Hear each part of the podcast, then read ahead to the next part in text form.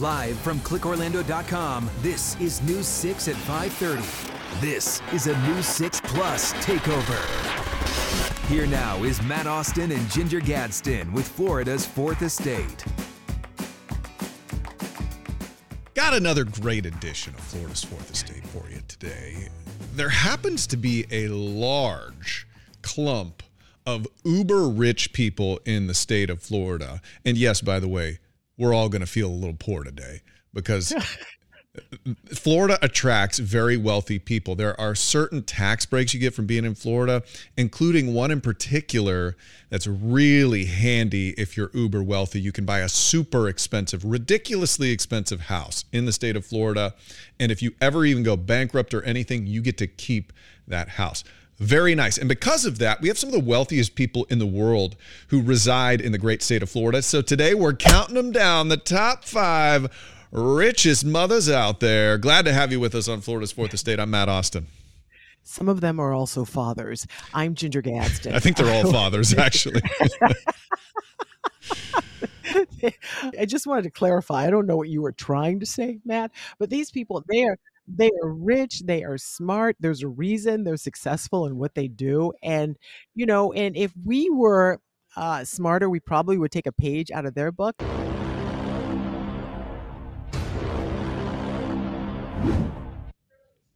Duval. That's Duval.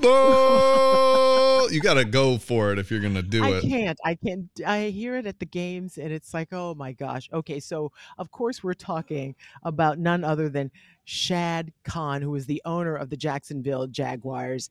This guy is worth twelve point one billion dollars as of this recording, um, and that makes him the 146th wealthiest person in the country or in the world, I should say. He has that much money and still he's 146 on some other list.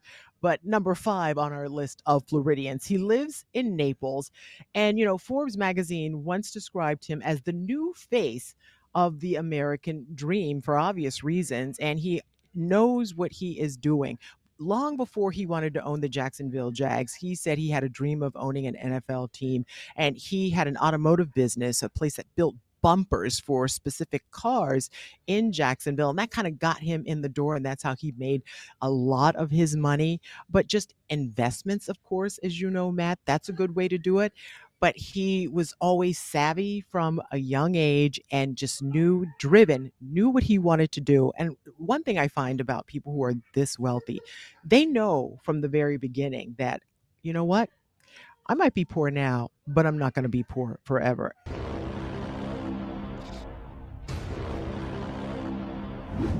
How about one of the greatest hedge fund managers of a generation? We're going to number four on the list here to a guy named David Tepper, resides in Palm Beach, Florida. You're going to notice a theme on this one. He's worth about 18.5 billion, 86th richest human being on earth. And it turns out this guy is very good at reading a market, which is the opposite of most human beings. Uh, during the 1987 stock market crash, he worked for Goldman Sachs and he made some moves with some underlying bonds when they really went down because of the crash. Invested heavily in them, and some say he might have saved Goldman Sachs with that move. And he never got promoted at Goldman the way he thought he was supposed to.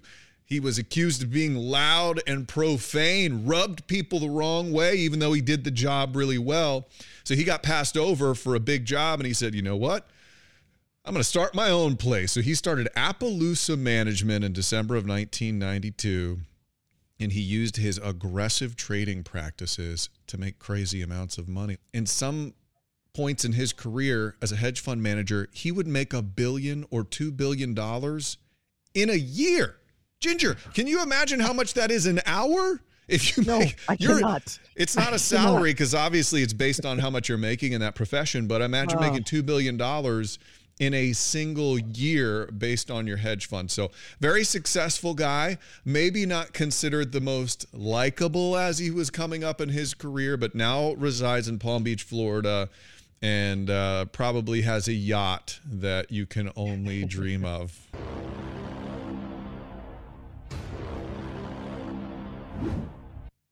All right, the next one on this list, I we've heard of this guy, Carl Icahn. He is worth 18 and a half billion dollars, making him the 85th. We've we've jumped quite a bit on this list. 85th wealthiest person on the planet. He lives in Indian Creek, Florida. And, you know, he started making his money in the 1980s and he developed a reputation as what they call a corporate raider. Does that sound familiar to anyone out there? Uh, and after profiting from hostile takeovers and asset strippings of Trans World Airlines, uh, Icahn is he's worth so much money.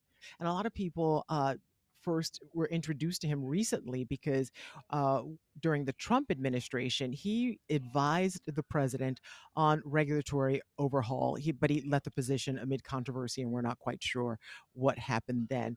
But once again, he's one of those guys where just invested his money wisely, is uh, Ivy League educated, and there's an HBO, I think, uh, documentary about him now, and people are saying that he's softened over the years, which tends to happen because I think he's in his 80s right now. And when you have that much money, you can, you know, whatever, you can soften, not soften, do what you want. But when you're worth 18 and a half billion dollars, um, I don't think anybody's going to feel sorry or care about your feelings.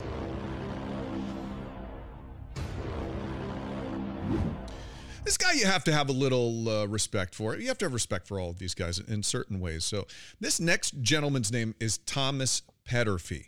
Okay, if you want to know where he lives, go to Mar-a-Lago and go three doors down. He lives right there in Palm Beach, three doors down from Mar-a-Lago. Peterffy arrived in America with some humble beginnings. In 1965, at the age of 21, he got here. He says he was penniless. He was the descendant of Hungarian aristocrats who pretty much lost everything to the Soviets. Now he is a huge landowner. I'm talking 560,000 acres, primarily in this beautiful state we call Florida. So he made his hmm. money in this company called Interactive Brokers, which markets its specialized trading platform to sophisticated investors. Basically, he was one of the first people to make trading digital. So trading used to be like, oh, I hand you a piece of paper, you hand me a piece of paper. Well, this guy's pretty good with computers. So he figured out he was kind of on the cusp, the cutting edge of trading digitally. And guess what? When you're one of the first people to say, hey, I can take help you buy Coca-Cola stock just through the computer. well, each time somebody buys that Coca-Cola stock through your little computer system, you take a little bit. And that has earned him an estimated $26.8 billion. When you're a market maker, that's what they call the people who are sort of the middleman between you buying your stock and you getting your stock. You become extremely wealthy. Ever heard of a guy named Bernie Madoff? Uh, kind of that was his legitimate business was as a market maker. This guy stuck to that. Now he's hanging out near Mar-a-Lago, and uh, he's doing pretty well in his old age with his $26 billion. That is Mr. Thomas Peterffy from very humble beginnings all the way to 26 billion.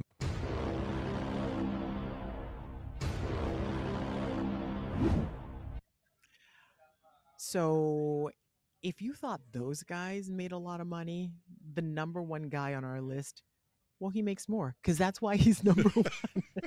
Because that's how, how that works. Work. And that's how it works. And that's how it's done. Well, we're learning so much during this Florida's fourth estate. Are you starting to figure out why we're not billionaires? Um, so number one on this list is Ken Griffin. And he lives in Miami. And his net worth right now is 32.6 billion dollars, making him the 40th wealthiest person on the planet. Now, his claim to fame is he is the founder and chief executive officer of Citadel. It's a global alternative investment firm. Uh, and he started trading stocks in his dorm room, Matt, in 1987. He installed a satellite dish on the roof to receive real time stock quotes. Now, that is dedication. And he said from that moment on, he was hooked.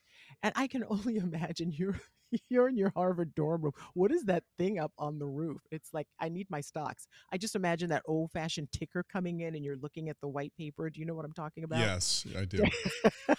it wasn't that long ago. Ah, see, I, I want to buy a stock. See? yes, high-waisted fast talker. That's him. Um, it is. it is not but he's been in the game for a long, long time. And from 1987, you know, he got money from relatives. I think they said he invested money from his grandparents or grandmothers specifically, and, and just made it work. Okay, so Ken Griffin.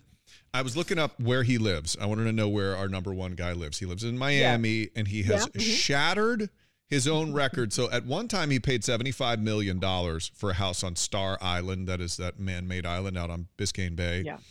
Ken Griffin broke that record. He now owns a $106.875 million estate that he paid for. And it's for that same reason that I talked about off the top. No matter whatever happens, he could go bankrupt and lose his billions. Yeah. He will still have a $106 million estate that he could sell off, and he'll be just fine. Uh, be prepared for him to build an even bigger home. So. then all of his friends can live with him. That's not there how that go. works. Nah, again, that's not what they do. I'm sorry. I, am talking about my own family. Uh, Speaking of family, we're sitting down with Abigail Disney. Turns out she had a bone to pick with the way her family business is going. What she says her grandpa would do if he knew how Walt Disney World was being managed today.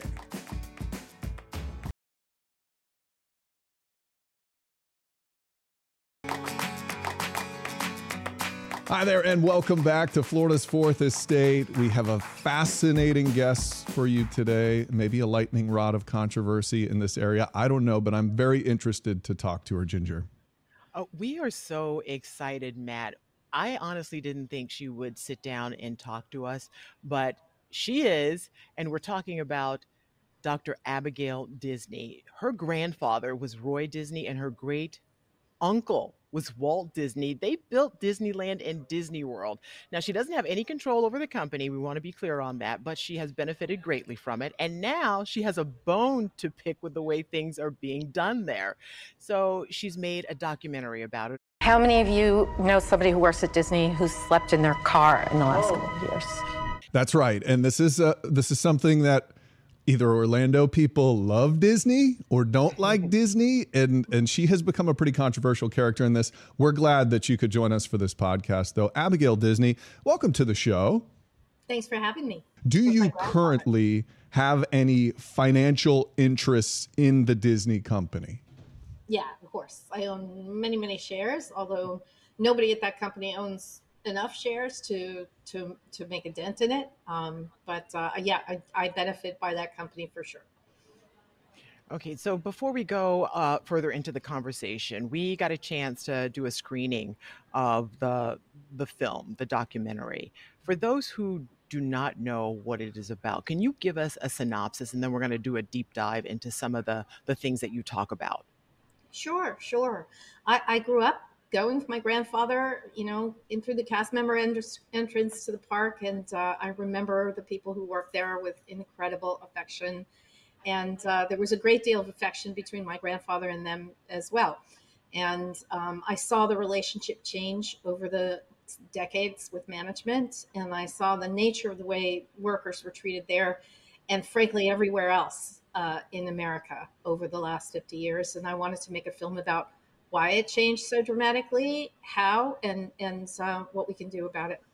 Obviously, yeah, there are, are some big Disney fans in Orlando. Some people are basically obsessed with it. And when I've talked to some of them and asked them their impressions of you and and your plight here, some of them seem to get a little angry from mm. that side. I, have heard uh, yeah. some sort of demonization of you. So, at this point, how do you feel about Disney? Do you do you hate Disney? Do you because you've kind of become the anti-Disney in some circles?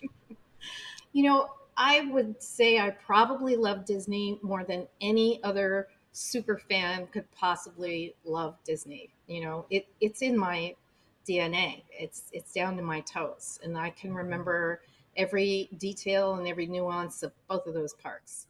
Um, I will tell you though that if you really, really, really love something, you have to see it truthfully and you have to speak the truth about it. And um, it's not perfect. I, I, I, I wish it were. Um, but I happen to think that if you're running the happiest place on earth, but people who mm. work there can't really get food on the table, then there's a problem. And should I just let the thing that I love keep going on that way, or should I do my best to change that? I do want to say so in recent years, Disney has made some attempts to try to better this relationship between them and their employees. They've gone up to $15 an hour. They have a, a deal where they will pay the tuition for many Disney cast members. What do you think about that? Is that enough? Is that is that not enough for you? Are we moving in the right direction? We're moving in the right direction. There's no question. But the, two things: the, the the tuition question is an interesting one because it gets thrown back at me as um, a great way to not have to pay people more. And the fact is, if you if you scrub the floors all day today, you should be paid for the work you did today.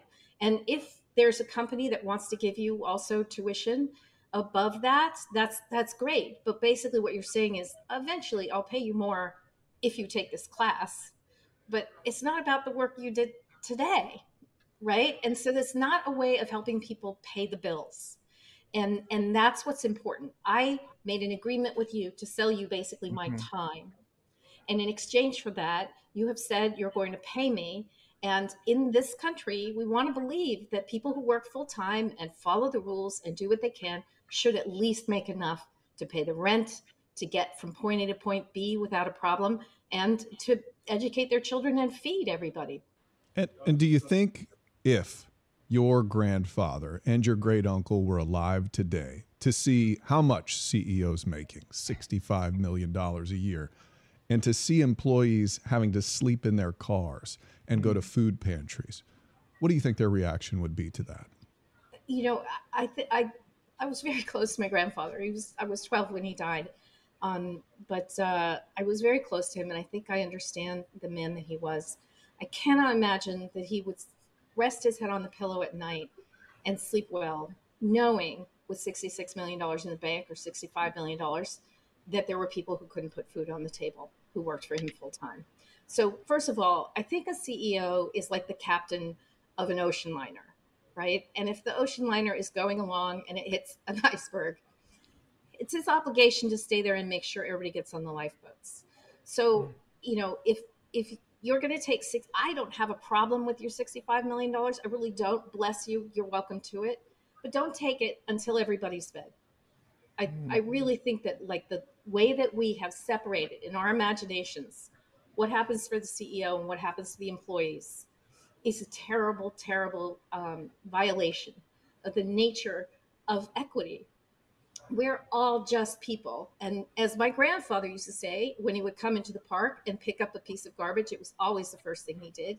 He would say, "There, nobody is too good to pick up a piece of car- garbage." And I want everyone who works here to know that I believe that. Wow, that that's pretty powerful. And so you're seeing this growing up, but the thing that was instrumental in you creating this particular film is that you received an email from someone, right? Would had you not received that email, would you be doing this? Is this the person you really would you be finding a way to make it better for employees there or would it be one of those lost opportunities had you not heard from this particular person who sent you an email? I, I think I might have missed it. I think that that that it was a Facebook message, and um, I I think I might have missed this. I have been for many years thinking that that company is it's too big, it has nothing to do with what can I possibly do, right? And by the way, if I if I try to do something there, I'm only just look at me. I'm only going to look like a weirdo.